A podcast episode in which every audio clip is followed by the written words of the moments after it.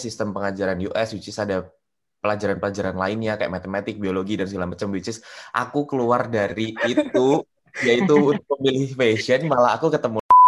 Jadi setiap pergi sama mereka, kita tuh sering kayak dirasisin, sering kayak dipanggilnya kayak bonjour madam, which is buat cewek gitu loh. Saat aku pakai rok, itu benar-benar kayak aku mikir panjang kali lebar. Artinya apa? Aku tetap menjadikan aku kayak gini ya aku lakukan apa yang aku mau. Tapi di satu sisi aku juga memikirkan orang lain. Hey. Hello are you there? We are Remaja Sanskui talking about various things such as love, friendship, lifestyle, and many more. Let's begin. Hai Sobat Sanskuy, selamat datang kembali di podcast kita. Yeay, tepuk tangannya Minar. Hari ini kita kedatangan tamu yang super duper keren, cetar membahana pokoknya. Jadi kalian nggak bakalan nyesel kalau dengerin podcast uh, episode kali ini. Nah, tapi kenalin diri aku dulu kali ya. Jadi nama aku Amanda dan di sini aku nggak sendirian nge-hostnya karena ada temen aku nih Halo Sobat Sanskui, aku Jason. Ya, seperti yang Amanda bilang, ada bintang tamu yang super duper keren banget. Dan dia itu seorang beauty vlogger, fashion enthusiast, dan sekarang lagi ngelanjutin studinya di luar negeri. Siapa lagi kalau bukan Jason Eka. Yuk, uh, mungkin kenalin sedikit. Waduh, nggak enak nih dibilang super keren. Emang keren kok, Bu. Emang keren. Amin. Amin. Oke, okay, jadi aku Jason Eka. Aku uh, sekarang lanjutin studi di Paris. Terus uh, jurusannya fashion. Buat sekarang, buat tahun pertama ini uh, aku masuk kayak foundation gitu, penyetaraan dulu. Jadi masih belum terlalu menjurus. Nanti ke depannya baru ambil jurusan fashion design. Oh. Terus uh, ya aku kenal sama mereka dari SMA teman-teman SMA Tante Maria. Gitu. Yay. mantap. Nah sebelum kita ya harus sebelum kita lanjut-lanjut ngobrol lebih asik gitu kan. Kayaknya kita main dulu nggak sih men main apa man Nah, kita itu jadi bakalan main this or that dan Kojasan bakal milih salah satu option dari dua option yang kita berikan. Jadi contoh ya, uh, Menard pilih diselingkuin atau selingkuh? Selingkuh dong, Wah, emang buaya. Perlu perlu dijelaskan nanti. Uh, terserah, terserah. Soalnya pertanyaan kita receh-receh kok. Oke. Oke, oke. Yuk, mulai nih, Menar. Lanjut ini pertama. Nasi pecel atau pasta? Susah ya. Well, sebelum sebelum aku jawab, aku kasih alasannya dulu ya. Kalau yeah. misalnya aku pilih pecel, bisa, cuman di sini susah. Jadi aku nggak bakal bisa jawab itu. Jadi jawabnya pasti pasta. Oke, pasta ya jadi. Yang kedua, Monas atau Evil? Eiffel lah. Oke. Itu cara cara ngomongnya gitu ya? I, I apa? Eiffel, Eiffel. Okay. Enggak sih kalau misalnya bahasa Prancisnya Eiffel. Oh, Eiffel. Eiffel. Oke, oke, lanjut lanjut. Instagram atau TikTok? Instagram. Instagram. Siap, siap. Uh, make up atau dance? Make up. Make up bau mulut atau bau ketek? Gak semua sih. Uh, tapi mendingan bau mulut sih karena ya udah tinggal kasih permen. Kalau misalnya bau ketek nggak mungkin kan nih pakai teksonanya dulu. Gak mungkin kan. Iya sih, bener oh. juga ya. Oke oke, lanjut uh, yang keenam, sahabat atau pacar? Krik krik. Krik krik. Krik krik. Nanti ini ya. nanti yang denger sahabatnya aku Jason, oh jadi Jason iya. milih pacar. Maaf ya teman-teman. eh berarti pacar. sekarang udah punya ya aku? Enggak. Oh, enggak, kirain. Oke, kasih lanjut. ya, pacar lah. Indonesia atau Paris? Ku? Paris. Oh, Mohon maaf ya, Paris. Indonesia. Duh, maaf ya. Indonesia. Kayak kan di sini tujuannya untuk menginfluence eh, para pendengar. Siapa tahu mau ke Paris supaya aku ada temen di sini ya kan. Oh iya, Ya harus ke. Paris dong. Berasa brand ambassador Paris ya saya. lanjut, lanjut. Gamenya sudah selesai. Kita lanjut ke pertanyaan-pertanyaan yang sungguh cetar membahana. Iya nggak sih, Man?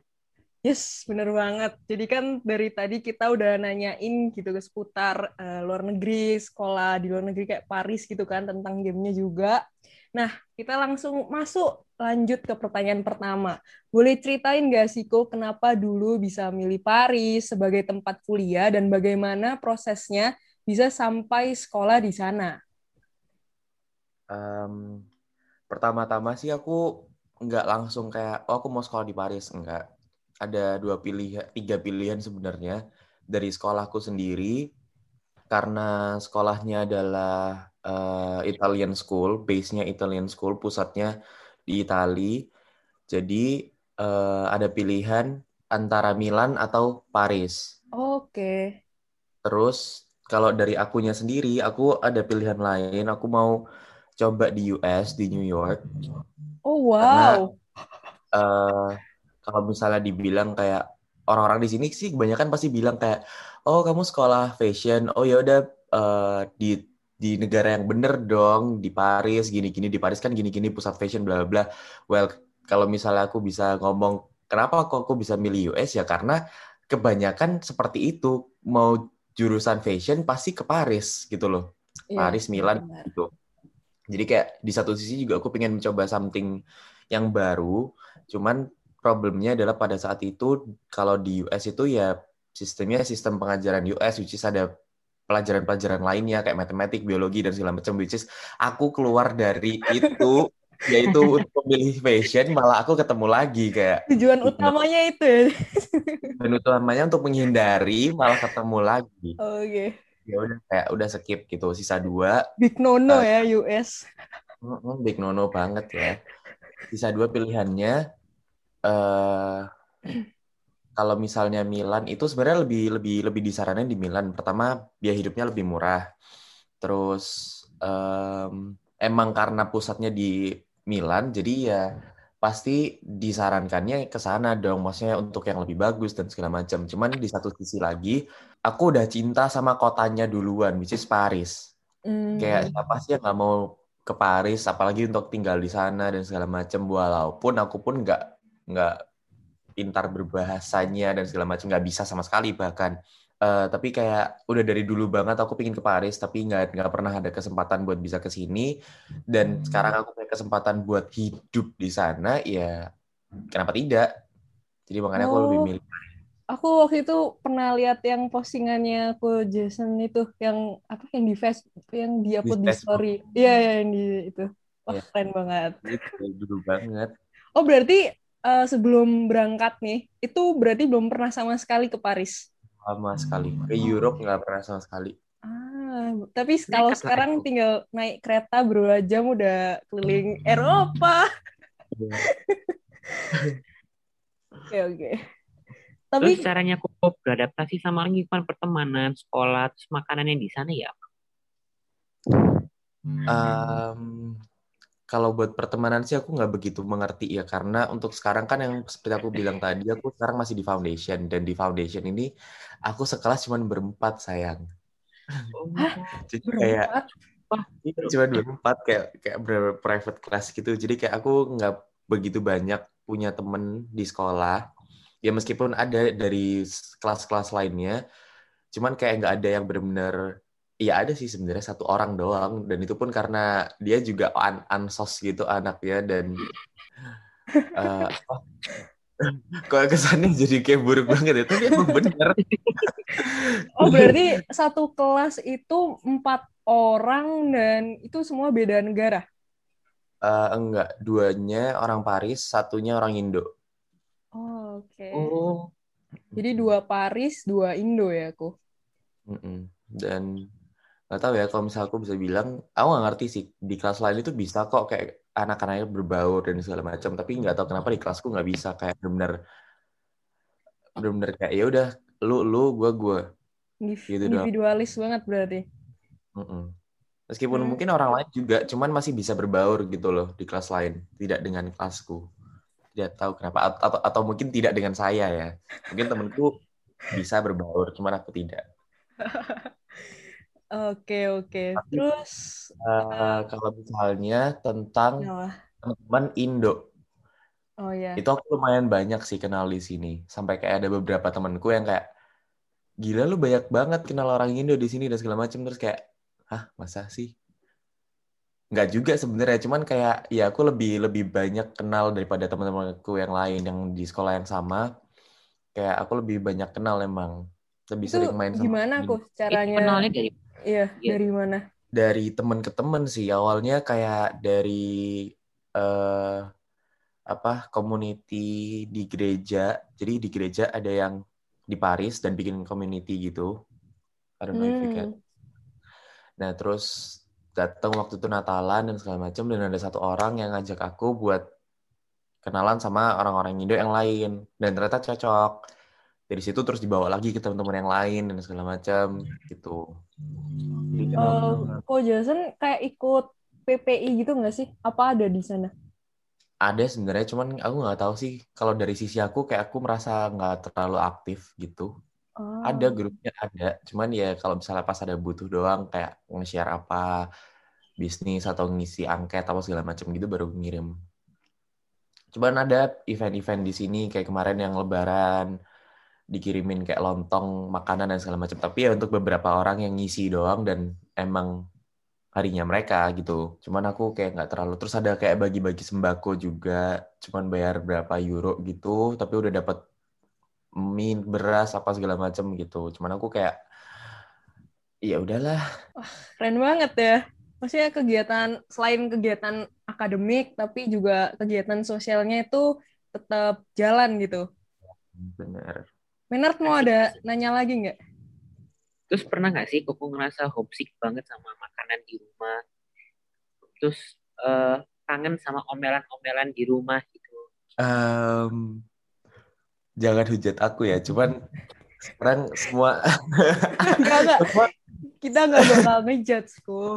Semua, semua pada tanya kayak semua pasti pertanyaannya cuman kayak nggak kangen Indo, tak nggak kangen Indo, nggak kangen Indo. Cuman kayak di satu sisi kayak Well, aku baru enam bulan lebih di sini dan kayak menurutku enam bulan itu waktu yang sangat amat singkat gitu loh.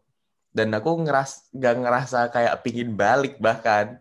Ah. kayak ya nyaman aja, maksudnya kayak nggak tahu ya. Mungkin uh, mungkin kan orang berbeda-beda ya. Aku sekalian mau jelasin. Aku di sini datang waktu masa-masa corona. Yes. Dan semua toko di sini tutup semua eh bukan semua toko, semua restoran, bar apa segala macam tutup cuman toko-toko groceries doang. Ya atau atau kebutuhan-kebutuhan lain lah. Dan uh, apakah itu membuat aku jadi kayak ih nggak enak ya kamu datangnya waktu masa-masa corona dan segala macam. Well, menurut aku malah enggak, malah aku dapat malah aku terus uh, banyak juga orang sini yang tanya house Paris dan segala macam. Aku bilang kayak well, Paris like what I expect bener-bener Paris kayak apa yang aku ekspektasiin kayak nggak nggak lebih nggak kurang nggak baik nggak buruk kayak ya udah. Uh, the thing is uh, kayak misalnya tempat-tempat uh, turisian gitu ya. Aku bisa mengunjungin kayak bener-bener enjoy sama tempatnya ngerasain vibes-nya dan segala macem perfectly fine. Karena kalau misalnya kalian datang waktu masa-masa sebelum corona kan pasti banyak banget turis. Kayak nggak bakalan bisa nge apa sih uh, enjoy ya, gitu. tempatnya gitu loh oh, karena banyak bakal banyak orang dan aku bisa merasakan kayak bener-bener hampir nggak ada orang wow. dan kayak jadi aku bener-bener kayak ngerasain apa Paris gitu loh maksudnya ya tempat-tempat turisnya ya bukan kayak ya meskipun sebenarnya kehidupan di Paris itu ya tentang kayak barnya, restorannya, teras dan segala macam. Cuman untuk tourism placesnya aku udah kayak udah hatam lah, udah kayak udah ke mana aja gitu. Dan bisa enjoy bener enjoy karena nggak terlalu banyak orang gitu. Terus kalau misalnya uh, apa pribadi aku sendiri juga kan kayak apa ya dibilang introvert enggak dibilang extrovert juga enggak gitu loh. Kayak semi semi ambivert gitu kan. Iya. jadi eh aku tinggal di rumah pun juga fine nggak ngapa-ngapain pun juga fine mau keluar sampai malam pun juga fine gitu loh. Jadi aku jalan-jalan sendiri kayak ya aku kan nggak punya banyak teman karena waktu awal-awal. Jadi aku jalan-jalan sendiri ya aku enjoy gitu loh aku bisa enjoy nggak? Mungkin bagi beberapa orang jadi kayak Hah, ngapain? Ngapain di Paris cuman buat gini-gini doang dan segala macam buat aku enggak aku beneran bisa enjoy gitu loh dengan jalan-jalan sendiri dan segala macam nah tapi mungkin bagi beberapa orang kan enggak Jadi kayak Nah, lebih terus- banyak me time gitu ya aku. Hmm, bener-bener kayak apa ya enjoy yourself and the vibes here gitu loh Paris bro kayak Paris bro.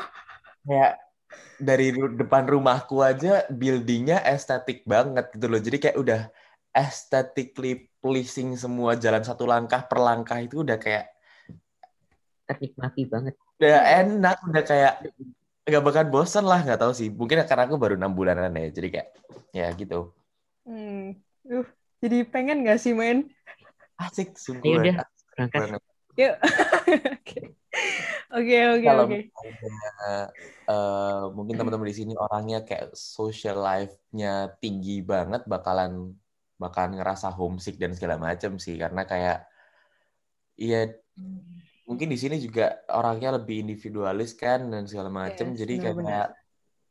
lu lu gua gua ngejalanin hidup lu ngejalanin hidup gua. Walaupun orang Idonya pun juga kayak ya kebanyakan kan yang aku kenal juga mereka pada sibuk kuliah terus dan kuliahnya di sini tuh kayak gimana ya benar-benar kuliah yang nggak bisa ada waktu kosong gitu loh paham gak sih? Hmm, apalagi kerja gitu loh. Jadi kayak di weekdays itu jarang banget kalian bisa keluar sama eh, teman dan segala macem. Ya mungkin beberapa bisa. Aku aja yang kayak ah nggak peduli lah ada kelas ya udah gitu. Yang sering skip nih, mungkin.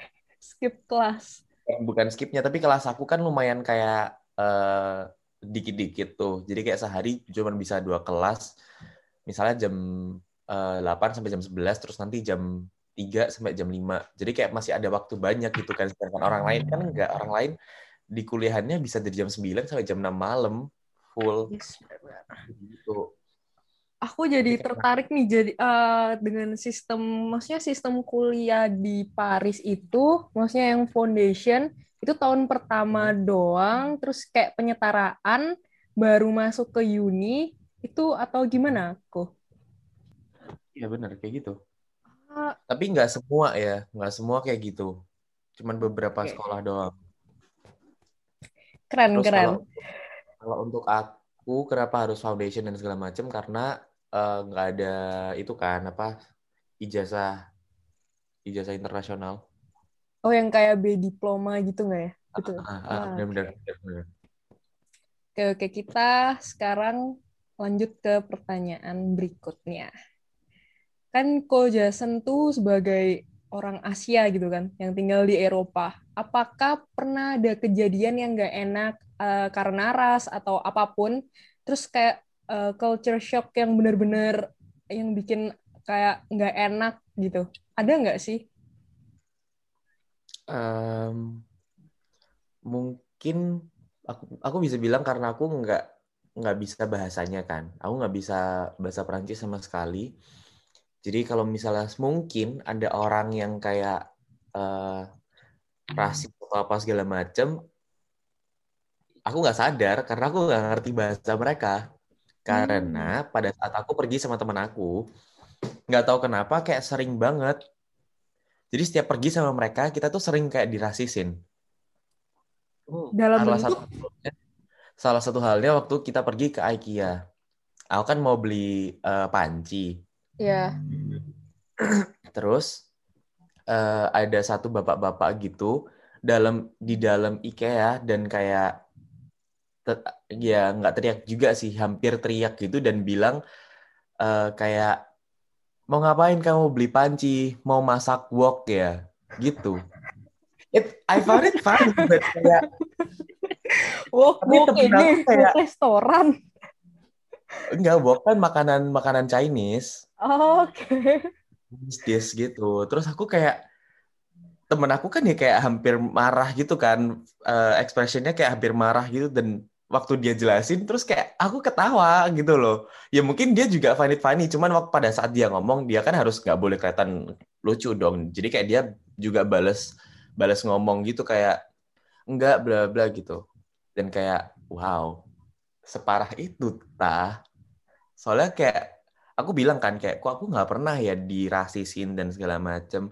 Terus kayak aku baru menyadar kayak oh ya mungkin karena aku nggak bisa bahasanya. Jadi kayak orang mau ngomong apa pun juga don't give fuck. Kayak hello aku gak ngerti. Lu ngomong apa pun ya dari A sampai Z juga kayak nggak bakal ngerti gitu. Cuman temen aku sering banget kayak gitu. Terus juga uh, kalau misalnya untuk Asian doang sih sebenarnya nggak nggak nggak begitu ya. Cuman uh, yang mungkin mungkin kayak uh, lumayan lumayan lumayan lumayan kayak gimana ya ngomongnya?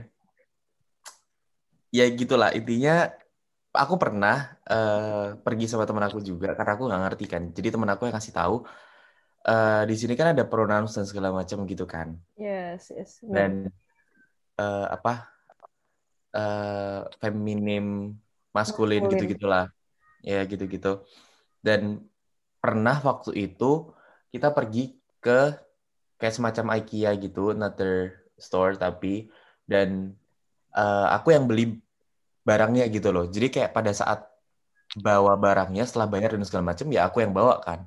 Nah pada saat kita mau keluar kan dicek tuh stroke dan segala macamnya. Nah tapi ada satpamnya ini yang ngomong temen aku yang cowok dan dan dia tuh tanya kayak loh kenapa dia yang bawa barangnya Nah, tapi dianya itu pakai pronouns feminim. Ah.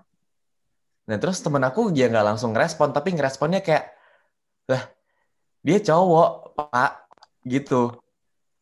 Iya, iya, iya. Jadi dan pada saat itu maksudnya kayak aku bukan bukan dress apa yang gimana gimana kayak aku ya udah datang pakai jeans pakai kaos dan segala macam gitu loh. Tapi kayak sering banget kayak kayak hal-hal kayak gitu. Dan temen aku pun juga sering digituin. Oh itu mereka mungkin kayak sengaja gitu ya? Gitu. Aku nggak ngerti sengaja atau enggak, cuman kayak mungkin susah buat mereka untuk membedakan Asian ini cowok atau cewek dan segala macam. Walaupun penampilan ya kan di sini kan lebih terbuka kan. Yeah. Jadi cewek juga bisa punya rambut pendek dengan tampilan cowok dan segala macam dan sebaliknya. Jadi mereka agak mungkin lebih susah karena Asian lebih bagi mereka kayak ah semua sama gitu loh. Kayak kita ngeliat bule kan, kayak ah semua sama gitu kan.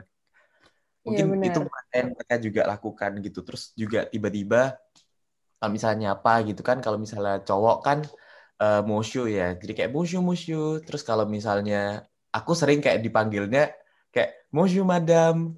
Which is buat cewek gitu loh. Gitu. Oh my god. Tapi kayak, tapi kayak... Uh, Ko Jason nggak feel offended gitu ya? Kayak santai aja gitu. Iya mungkin kalau misalnya aku ngerti bahasanya mungkin aku bisa sakit hati. Cuman karena aku nggak ngerti bahasanya jadi kayak ya udah nggak peduli. Eh, mau pas koko tahu masuk nggak nggak nggak marah gitu. Pas koko tahu artinya. Iya pada awalnya marah sih karena kayak bro I don't dress up like a woman or something like that. Kecuali kalau misalnya aku pada saat itu pakai rock, makeup dan segala macam bebas lu mau panggil apa aja tapi pada saat itu kan enggak gitu loh sampai aku tanya hmm. kayak aku kurang cewek kayak gimana sih? Aku aku harus berpenampilan seperti apa gitu loh. Aku sampai tanya gitu ke temen aku. Tapi asli sih karena orang-orang di sini kan open semua kan. Maksudnya mereka pun juga bilang seperti itu kayaknya nggak ada nggak ada tujuan atau bad intention gitu loh. Ya, karena semua gak ada niat kayak niat buruk untuk emang uh, ngejek atau sambung Iya gitu kan. benar. Oke oke. Selanjutnya pertanyaan selanjutnya ya. Terus ngomongin juga tentang kehidupan Koko Jason di Paris. Ada nggak sih perasaan yang Koko rasain? Misalnya uh, perubahan yang dirasain jadi lebih mandiri atau Um, kayak aku bilang tadi sih, karena aku dari dulu orangnya juga kayak apa sih sebutannya solo traveler, enggak kan? pokoknya ya dari di Indo pun aku juga uh, dulu kalau misalnya kalian tahu SMA kan aku ngekos dan segala macam dan itu pilihan aku sendiri juga kayak uh, lebih nyaman dan segala macamnya kalau misalnya dari dari Indo pun aku juga kadang pergi-pergi sendiri gitu aku jalan-jalan sendiri gitu loh walaupun ya lebih asik sama teman-teman dan segala macam jadi waktu aku nyampe di sini dengan kehidupan aku yang benar-benar kayak serba sendiri semuanya yang aku nggak ngerti apa-apa termasuk kayak yang oh ya tadi ada pertanyaan tentang culture shock dan segala macam yeah, kan. yeah. aku sendiri aku ngerasa nggak ada sih kecuali bahasa doang. Hmm. karena itu benar-benar kayak uh, harus adaptasi banget kan tentang bahasa. Meskipun meskipun lu nggak mau belajar nih misalnya. Anggap aja lu nggak mau belajar nih. Tapi kan kayak untuk bahasa sehari-hari kayak lu mau beli ini apa segala macam kan butuh. Nah sometimes masih ada kayak orang nggak ngerti kita ngomong apa dan segala macam gitu karena dikira kita nggak ngerti ngomongnya dan segala macam gitu-gitu cuman masalah itu doang sih masalah bahasa doang kalau dari aku uh, kalau misalnya untuk ada perubahan atau enggak uh, dari aku yang uh, ada sih udah harusnya biasa. ya. Di satu sisi udah biasa, tapi ada karena uh, misalnya nih salah satu contohnya adalah masalah sewa apartemen. Aku nyampe sini aku belum sewa apartemen sama sekali. Jadi aku tinggal di hotel dulu untuk sewa dan segala macamnya.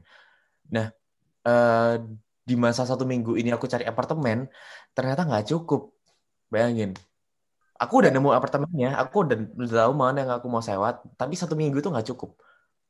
Oh nggak cukup waktunya? Iya.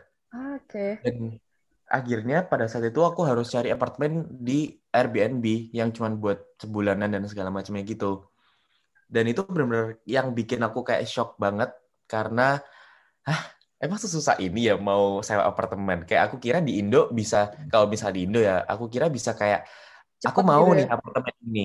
Ya udah aku tinggal bayar dan segala macam kasih data dokumen yang diperlukan selesai. Tapi kalau Kayak di yang Paris? Yang penting kan kita bayar gitu kan paham ya, sih benar, benar. tapi kalau di Paris enggak. Ah. bahkan pada saat aku udah uh, udah uh, udah di Airbnb sampai aku pindah ke hotel lagi. Baru aku nemu apartemen dia pun minta kayak masalah rekening koran uh, orang tua terus NPWP kayak mereka pun nggak bahkan bisa baca gitu loh tapi mereka perlu itu kayak aku nggak paham. Kayak biar nggak kabur gitu nggak sih kok misalnya iya, kayak jaminan gitu kan. iya cuman kayak mereka pun nggak bisa bacanya gitu loh mereka pun nggak ngerti gitu loh jadi iya bener. nggak paham. Mau aku kasih rekening koran dari orang tua aku lahir sampai sekarang nggak bakal ngerti gitu loh. Mau dibaca satu-satu translate. Kan nggak mungkin banget sumpah. Kayak dan akhirnya uh, ya bisa dibilang kayak aku nemu apartemen ini pun juga kayak ya udahlah ini aja gitu loh. Jadi makanya kayak setiap temanku datang kayak well aku bahas apartemen dikit ya. Jadi kayak uh, aku pernah ada podcast sebelumnya dan aku bilang di sana aku baru inget ini waktu sebelum kita mulai tadi aku baru inget kayak aku ada sempat bilang kayak biaya hidup di sini tuh mahal dan segala macam which is kayak apartemenku aku bayar sekitar 1400 euro per bulan. Uh, dan aku bilang kayak nggak ada sih kalau menurut aku kayak di daerah-daerah sini ya lu cari apartemen pasti minimal 1000 euro ke atas dan segala macamnya dan setelah aku ketemu banyak teman Indo dan segala macamnya bahkan teman-teman Prancis juga dari teman-teman aku mereka bilang kayak this is too expensive for a apartment for a studio ini studio bukan apartment yang ada kamarnya dan segala macam gitu ini cuma studio dan lu bayar 1400 itu sangat amat mahal buat siapa pun. Oh my god. Eh 1400 itu di kalau di convert jadi berapa ya lu? 24 atau 27 ya? Oh my god, itu per per bulan. Per bulan. Oh, em. oh my god. Bagi aku juga mahal, cuman kayak aku kira kayak oh emang harga pasarnya segitu gitu loh. Tapi untuk 1400 memang aku bilang mahal gitu loh. Waktu sebelum milih ini pun aku juga ada beberapa apartemen lainnya yang kayak 1200 1300 cuman kayak ya aku ngerasa 1400 lebih worth it gitu loh. Jadi makanya aku pilih ini. Cuman kayak akhirnya setelah aku banyak kenal orang dan segala macam kayak dikasih tahu bisa meskipun di pusat pun aku kan di pusat nih daerah 8, 9 hmm. dan segala macam itu termasuk pusat. Dan uh, mereka bilang bisa ada apartemen yang bisa kasih kamu harga di bawah seribu gitu loh. Dan aku kayak um, oke. Okay. Jadi kayak benar-benar kalau masalah apartemen sorry, masalah apartemen itu benar-benar kayak krusial banget di sini. kayak benar-benar harus cari sedetail mungkin. Oh berarti ini udah kayak permanen gitu apa kok Jason bisa move out gitu? Bisa bisa. Aku uh, Juli nanti pindah. Oh dan uh, cari yang udah jauh lebih murah daripada yang ini. Harus dong. Saya di sini 1.400 per bulan. Nggak oh sekolah, oh kerja aja. Um, mungkin pendengar dari uh, remaja Sansko ini tertarik gitu tentang dunia sekolah uh, fashion atau sekolah di Paris. Boleh ceritain sedikit nggak sih persiapan apa aja yang dilakuin di Indonesia sebelum berangkat? Kalau misalnya dari aku ya, aku karena di private school, which is yang menggunakan bahasa Inggris dan segala macam, aku ngerasa nggak terlalu sulit untuk semua itu, untuk kayak ngurus visa apa segala macam. Kalau misalnya ngurus visa sih sebenarnya lebih bagus kalau misalnya kalian punya sertifikat bahasa Perancis. Cuman karena aku nggak ada, ya bukan berarti jadi susah. Cuman kayak ya akan lebih mendukung aja gitu loh kalau misalnya kalian punya sertifikat bahasa Perancis. Terus dan itu sangat amat membantu pasti di sini. Temen aku eh, bahkan A1, A1 itu level yang pertama itu aja nggak lulus tapi kayak ya bisa lebih survive gitu loh daripada aku yang benar-benar harus dari nol bahkan aku tahu bonjour dan segala macam itu di sini aku tahu ngomong terima kasih itu merci itu di sini nggak sebelumnya. Jadi kayak bener aku start nyampe di sini itu dari nol nol nol nol nolnya itu bakalan membantu banget buat kalian kalau misalnya kalian udah sempet at least sempet lah ikut uh, French class gitu di Indonesia. Nah terus um, kalau misalnya untuk sekolahku sendiri karena private ya lebih gampang daripada sekolah-sekolah lain, sekolah-sekolah negeri yang benar-benar kayak banyak banget requirements-nya dan jujur itu susah banget sih. Dan kalian harus ngurus administrasi dan segala macamnya. Teman-teman aku semua itu benar-benar kayak wah kalau dibandingin sama aku maksudnya kayak kalau misalnya aku bisa bilang diriku sekarang udah lumayan mandiri gitu kan. Udah cukup mandiri gitu. Aku ngeliat teman-teman aku udah kayak aku jauh banget di belakang gitu loh. Kayak karena mereka ngurus apa pun sendiri dalam bahasa Perancis which itu lebih susah.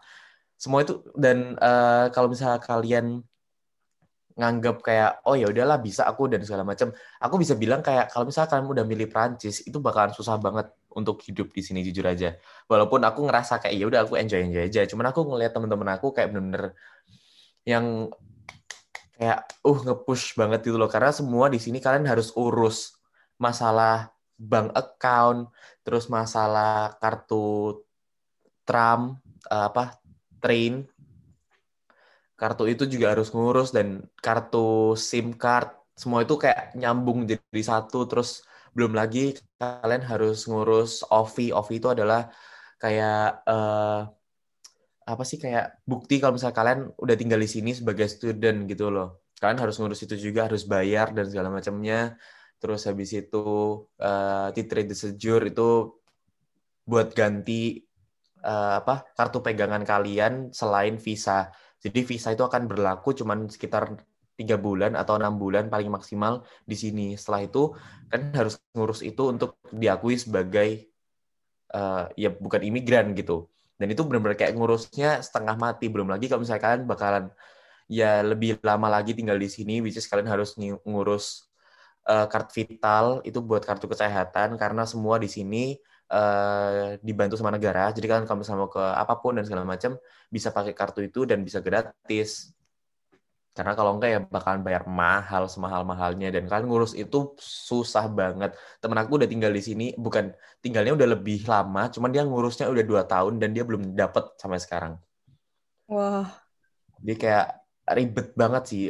Ya ya di satu sisi kayak kalau misalnya kalau misalnya kalian mau datang ke Prancis silakan. Bener-bener kayak Prancis tuh kayak kota student banget gitu eh negara buat student banget. Kayak kalian bakalan dirawat bakalan diayomi dan segala macam. Belum lagi PPI PPI-nya bakalan uh, apa ya terawat lah intinya di sini. ya.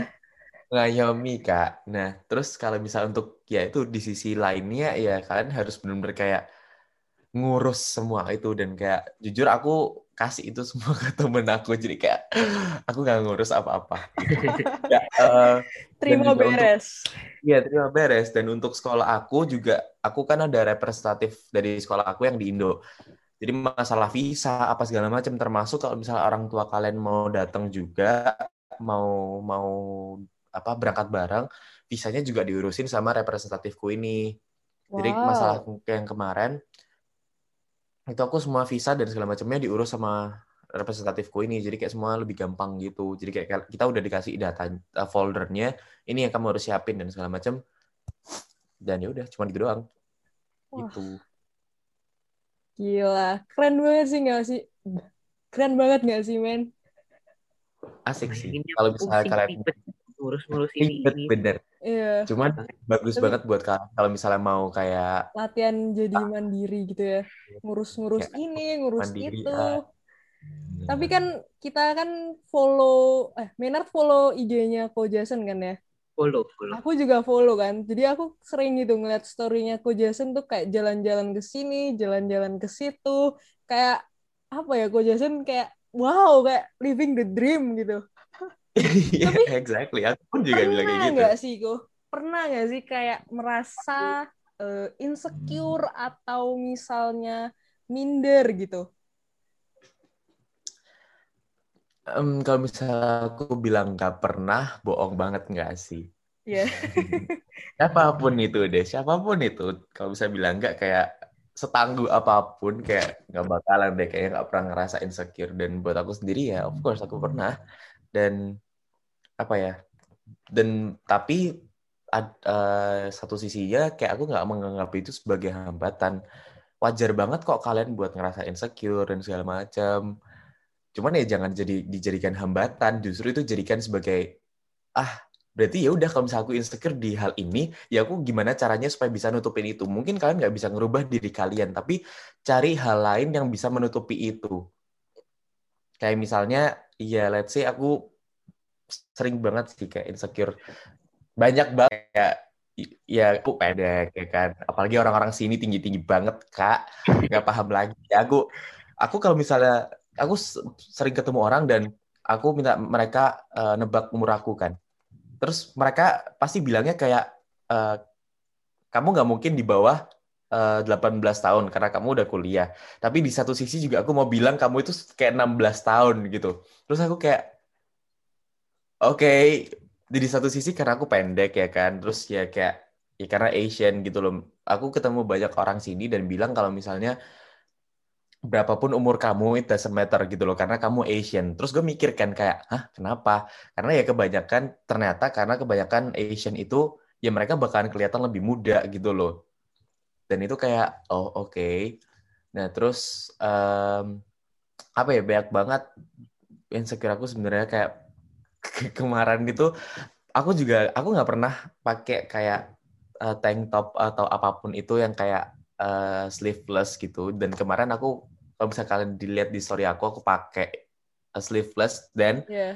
agak sedikit crop top gitu kan. Dan ya aku bisa bilang kayak aku nggak pernah olahraga kak di sini kak. Jadi kayak udah lumayan menggendut gitu kan. Dan aku harus pakai crop top dan kayak oh my god aku kaget banget karena kayak ada lemak-lemak yang tidak diinginkan.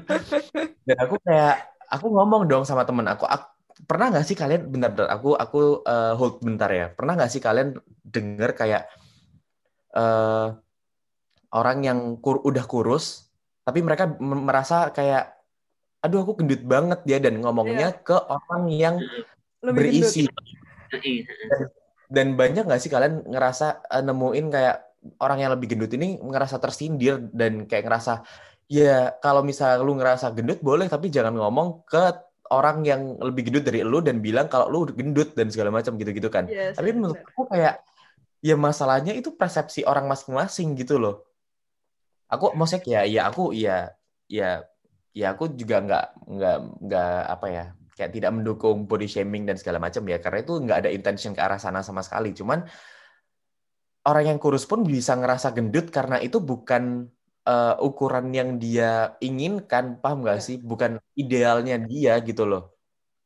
Kayak ada beberapa part yang mungkin dia ngerasa kayak ih kenapa banyak banget sih lemaknya di sini dan segala macam. Mungkin mereka bisa ngerasa kayak gitu karena ya setiap orang insecurity-nya kan beda-beda. Dan bukan berarti buat kalian yang lebih berisi terus kayak ngerasa kesindir atau apa segala macam itu jadi kayak apa gunanya buat kalian ngerasa tersindir gitu loh? Kayak malah harusnya kalian kayak bilang dong eh ayo dong olahraga bareng dan segala macam bisa kan saling mendukung itu bisa gitu loh paham gak sih? Kenapa Hmm. harus ngerasa lebih gampang ngerasa tersindir gitu loh? Nah terus eh, kemarin halnya juga sama gitu. Aku ketemu sama temen aku yang kayak cewek terus dia lebih berisi gitu. Aku ngomong itu. Aku ngomong kayak gitu dan dia bilang kayak eh ih lu kan cuma segini nggak lihat gua dan segala macam lah lu nggak ngelihat ini maksudnya kayak bahkan bisa dilihat mata gitu loh. Kayak oke aku emang lebih kecil daripada lu cuman lu lihat ini aku pakai crop top dan kayak ada lemak-lemak yang tidak diinginkan ya itu yang aku omongin gitu loh paham nggak sih? Jadi kayak bukan berarti aku ngerasa aku gendut terus kayak oh aku ngerasa lebih gendut daripada kamu. Enggak orang nyatanya memang kamu lebih gendut kamu lebih berisi dan segala macam tapi bukan berarti kayak aku ngerasa aku udah perfectly fine gitu dengan everything anything yang aku punya paham nggak sih Iya benar. lebih kayak semua orang orang-orang tuh punya lebih- ukurannya masing-masing gitu ya, preferensinya. Heeh. jadi kayak lu boleh insecure tapi jangan jangan sampai kayak apa ya gampang kesindir terus gampang Jangan ter- baperan.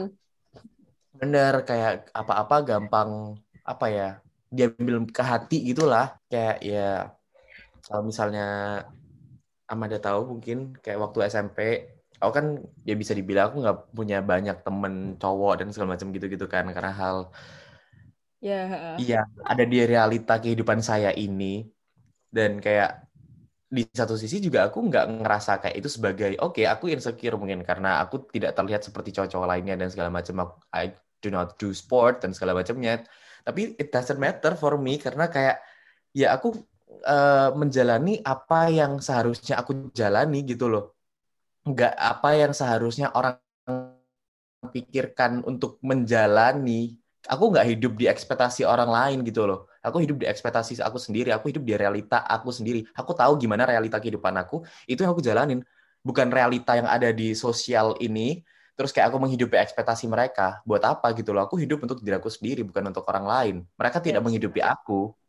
Kecuali kalau misalnya, misalnya mereka menghidupi aku gitu loh. Oke, aku akan hidup untuk kamu. Orang suami istri aja nggak kayak gitu.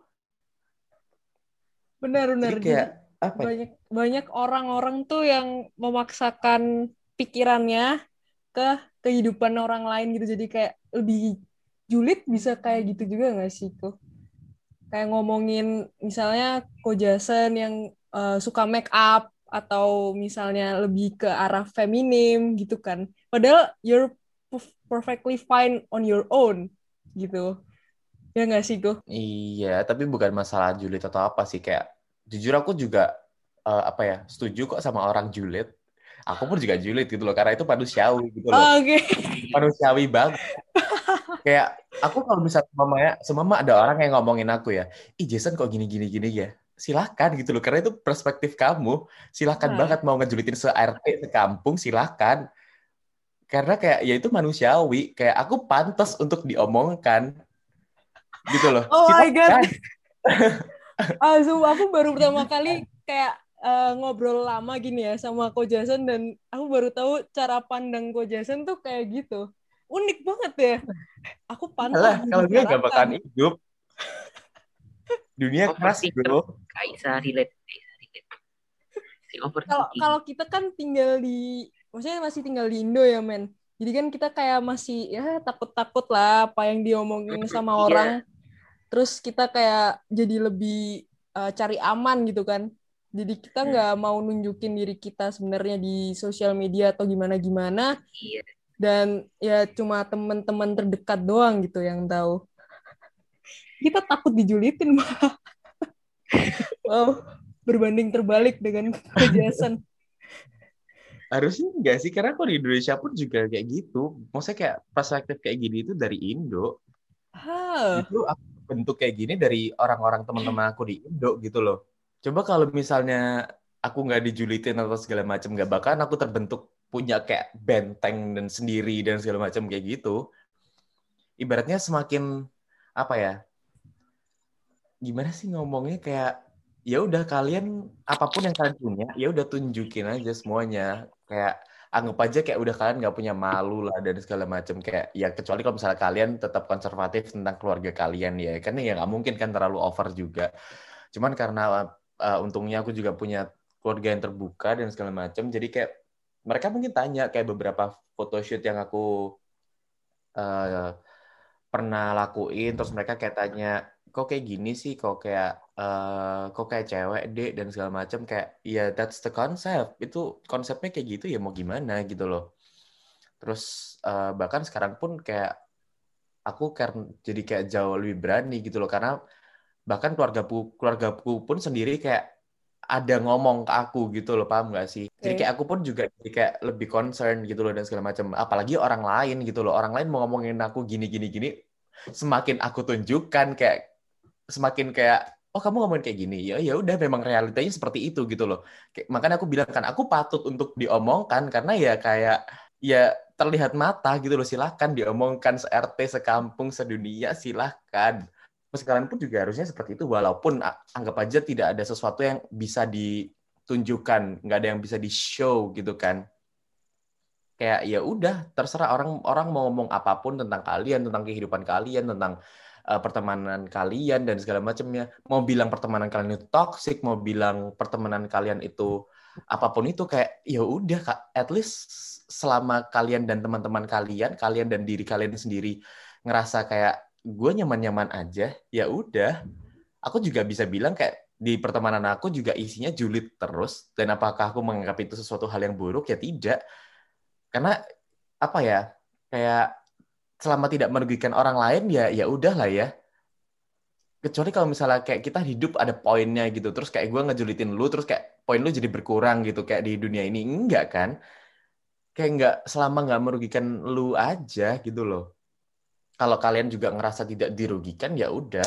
Don't give a fuck kayak ya udah. Hidup hidup lu juga kan. Lu mau ngomongin orang ya ya udah hidup lu gitu loh. Lu yang kebuang waktunya sometimes aku juga kepikiran kayak gitu kayak gila kita hari ini ngomongin orang banyak banget loh. Tapi kayak ya udah waktu kita juga yang terbuang kayak akhirnya kita juga yang uh, uh, maksudnya ngerasain negatifnya gitu loh karena waktu kita jadi terbuang buat ngomongin orang ini doang kayak yang sebenarnya kita bisa ngomongin banyak hal lebih positif gitu loh. Jadi kayak positif negatifnya kayak gitu cuman ya udah mau diomongin mau diapapun segala macem ya udah hidup-hidup orang lain juga hidup-hidup hmm. kalian juga. Lakukan apa yang bikin kalian happy lah intinya gitu titik. Apa pun itu. Meskipun masyarakat kalian tidak menerima ya itu tadi jangan hidup di ekspektasi orang lain. Jangan menghidupi ekspektasi orang lain.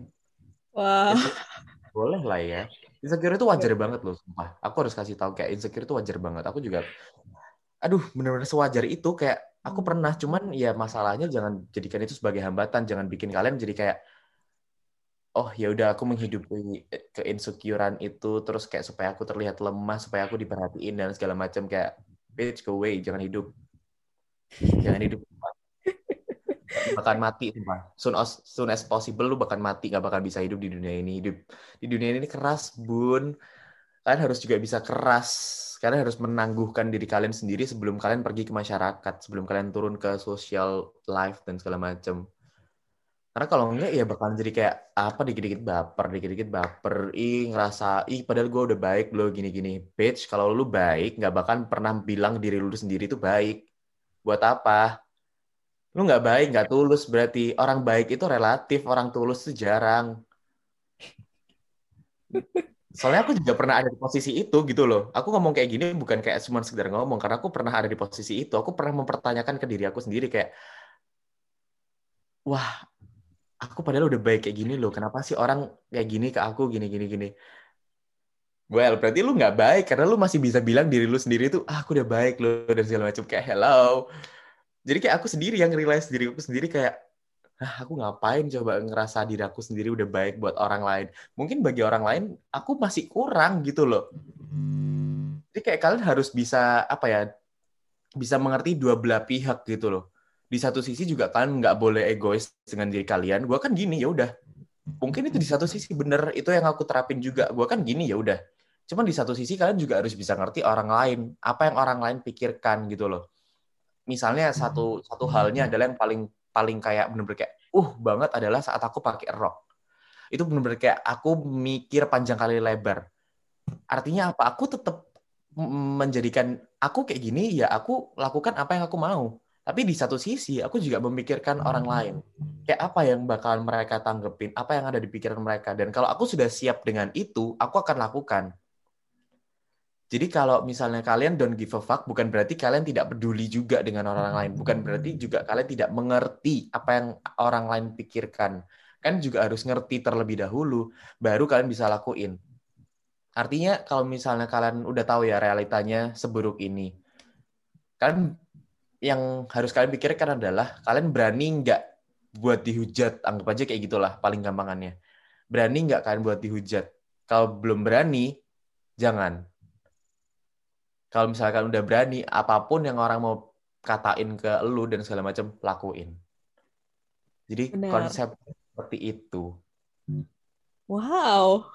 Gimana Minar? Udah tercerahkan? Speechless speechless.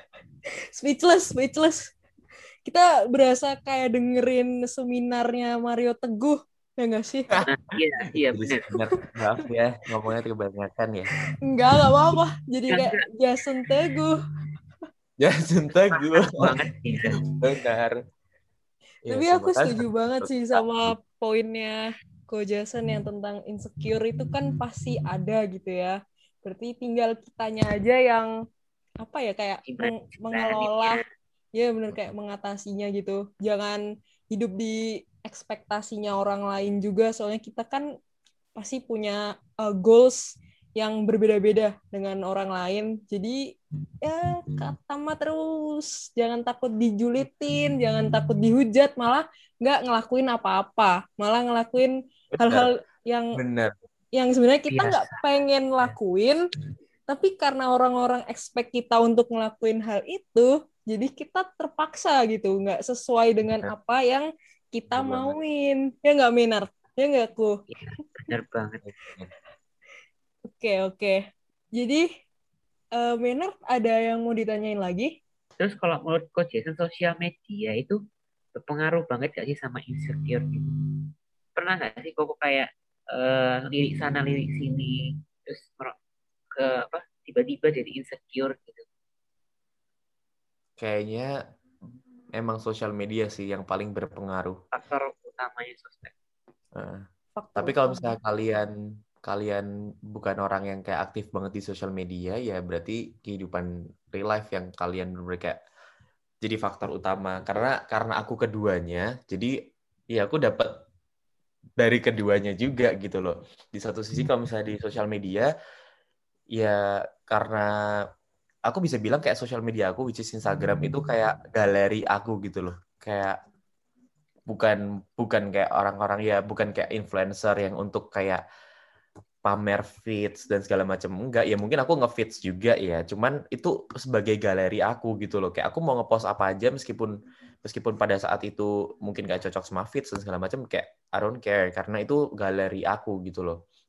Nah tapi aku jadi kayak kepikiran sama orang-orang lain yang benar-benar kayak uh, apa ya yang apa ya ya let's say kayak orang pasti ngeliat kehidupan kita dari sosial media gitu kan.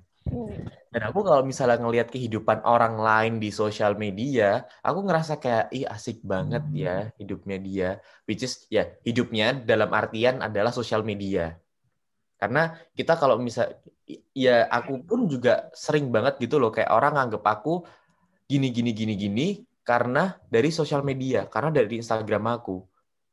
Kayak oh Jason ini bencong, oh Jason ini gini-gini dari sosial media. Padahal mereka belum tahu asli aku seperti apa dan segala macam. Jadi kayak itu normal. Aku pun juga menganggap orang lain kayak gini gini gini gini based on their social media. Nah, aku sering banget malah itu jadi kayak jadi jadi apa pressure buat aku ngelihat orang lain kayak ih sosial medianya mereka atau kehidupannya mereka asik hmm. banget ya gini gini gini. Terus aku ngelihat feeds aku sendiri kayak ih gila boring banget sih uh, kehidupan aku gitu dan segala macam jadi kayak uh, sering membanding bandingkan gitu loh. Kayak aku tapi di satu sisi juga aku jadi kayak nge-push gimana caranya aku bisa show uh, apa sih kebahagiaan aku juga gitu loh di sosial media. Kayak nggak tergantung kayak oh aku harus bikin makeup nih oh aku harus post ini aku harus ini dan segala macam. Jadi kayak aku lebih kayak uh, lebih bikin aku jadi kayak oh ya udah bener-bener kayak kalau misalnya itu mau jadiin uh, lu mau jadiin sebagai galeri ya udah post apa pun itu yang bikin lu bahagia gitu titik. Intinya seperti itu. Tapi di sosial media juga kayak uh, bukan bukan apa ya nggak salah juga sebagai platform yang memunculkan banyak insecure dan segala macamnya karena ya itu tadi kayak orang mungkin yang bisa dilihat di sosial medianya seneng-seneng dan segala macam ternyata di dalamnya kayak uh, insecure gitu ya. juga sebenarnya yeah. gitu loh. Cuman ya itu salah satu sisi dia aja gimana caranya dia bisa mengatasi insecure-nya dia dengan cara ya post yang happy happy di Instagram. Bisa dibilang aku juga kayak gitu gitu loh. Aku post apa pun di saat aku happy di Instagram dan segala macamnya. Bukan berarti aku nggak punya kehidupan yang kayak sedih baper apa segala macam. Enggak. Cuman dibuat apa? Karena itu sebagai galeri aku gitu loh. Aku cuman show apa pun yang uh, di saat aku happy dan segala macamnya. Jadi kayak buat yang lain juga harusnya ya jangan ngelihat patokannya adalah sosial media. Ya, benar, Karena ya benar. lu sendiri juga ngepost apa pun yang pada saat yang lu happy. seneng kan. Iya, benar. Iya. Jadi jangan jangan jangan kayak dicampur gitu loh. Kalian meng, uh, kalian melakukan itu di kehidupan hmm. orang lain, tapi kalian melakukan itu sebaliknya untuk hidup kalian. Nyambung dong. Yes, bener, bener banget. Setuju sama Ko Jason. Soalnya kan misal ya kita ngelihat uh, orang couple gitu, nggak mungkin kan mereka upload waktu berantem, pasti pas lagi iya. dinner, pas lagi jalan-jalan, traveling bareng gitu. Soalnya itu emang tujuan sosial media. Bener nggak sih, Men? Dan kita akhirnya sampai ke uh, last question, kok. wow, last question seneng-seneng dong. Udah udah serius ini nih. uh, last questionnya gampang banget. Jadi ada nggak sih rekomendasi film atau series terserah satu aja buat ke pendengar kita yang menurut Ko Jason tuh orang-orang harus banget sih nonton film ini atau series ini gitu. Ada nggak? Um, ada satu uh, series terus the aku jelasin dikit ya. Jadi kayak ceritanya tentang hmm, pertemanan, tapi kayak apa ya mengajarkan banyak banget tentang love life gitu. Ya mungkin beberapa orang nggak relate, cuman uh, jadi judulnya itu I Told Sunset About You. Mungkin kalau misalnya kalian suka kayak film-film yang plot twist plot twist gitu, itu bakalan seru banget sih karena aku orangnya suka suka film yang plot twist kan. Tapi nggak dijelasin dari awal kalau itu film hmm. plot twist. Dan aku mikirkan kayak kenapa judulnya I Told Sunset About You? Dan itu dijelasin pada saat di episode terakhir. Hampir-hampir ke terakhir gitu. Oke itu berarti Jadi, judul, judulnya pun ada meaningnya dan itu tidak tersirat. Eh tidak tersurat. Oh, jadi wow. kayak kayak lah berarti ini tentang tentang judulnya gitu. Kayak oke okay, oke. Okay.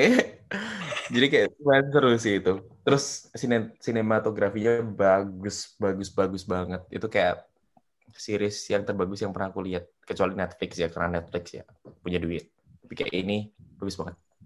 Wah keren banget. Jadi uh, buat pendengar kita sobat Sanskuy kalau misalnya kalian suka tentang film uh, series yang kayak apa itu uh, plot twist plot twist gitu masukin ke list kalian sekarang juga I told Sunset about you. Terus ini aku lihat di Google ternyata udah dua seasons. Udah dua season, ya baru mulai yang season kedua. Wow, oke okay, oke. Okay. udah nggak kerasa udah sekitar 40 menit lebih kita ngobrol-ngobrol. Ya nggak sih, men? Iya, gak kerasa banget kayak bener-bener banyak sekali ilmu masuk.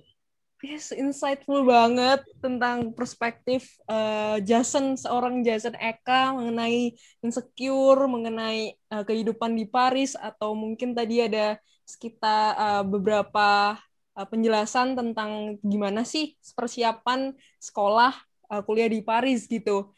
Kalau misalnya teman-teman mau uh, tanya-tanya lebih lanjut, mungkin bisa nggak sih hubungin ke ke Kojasen gitu di mana gitu bisa dihubungin?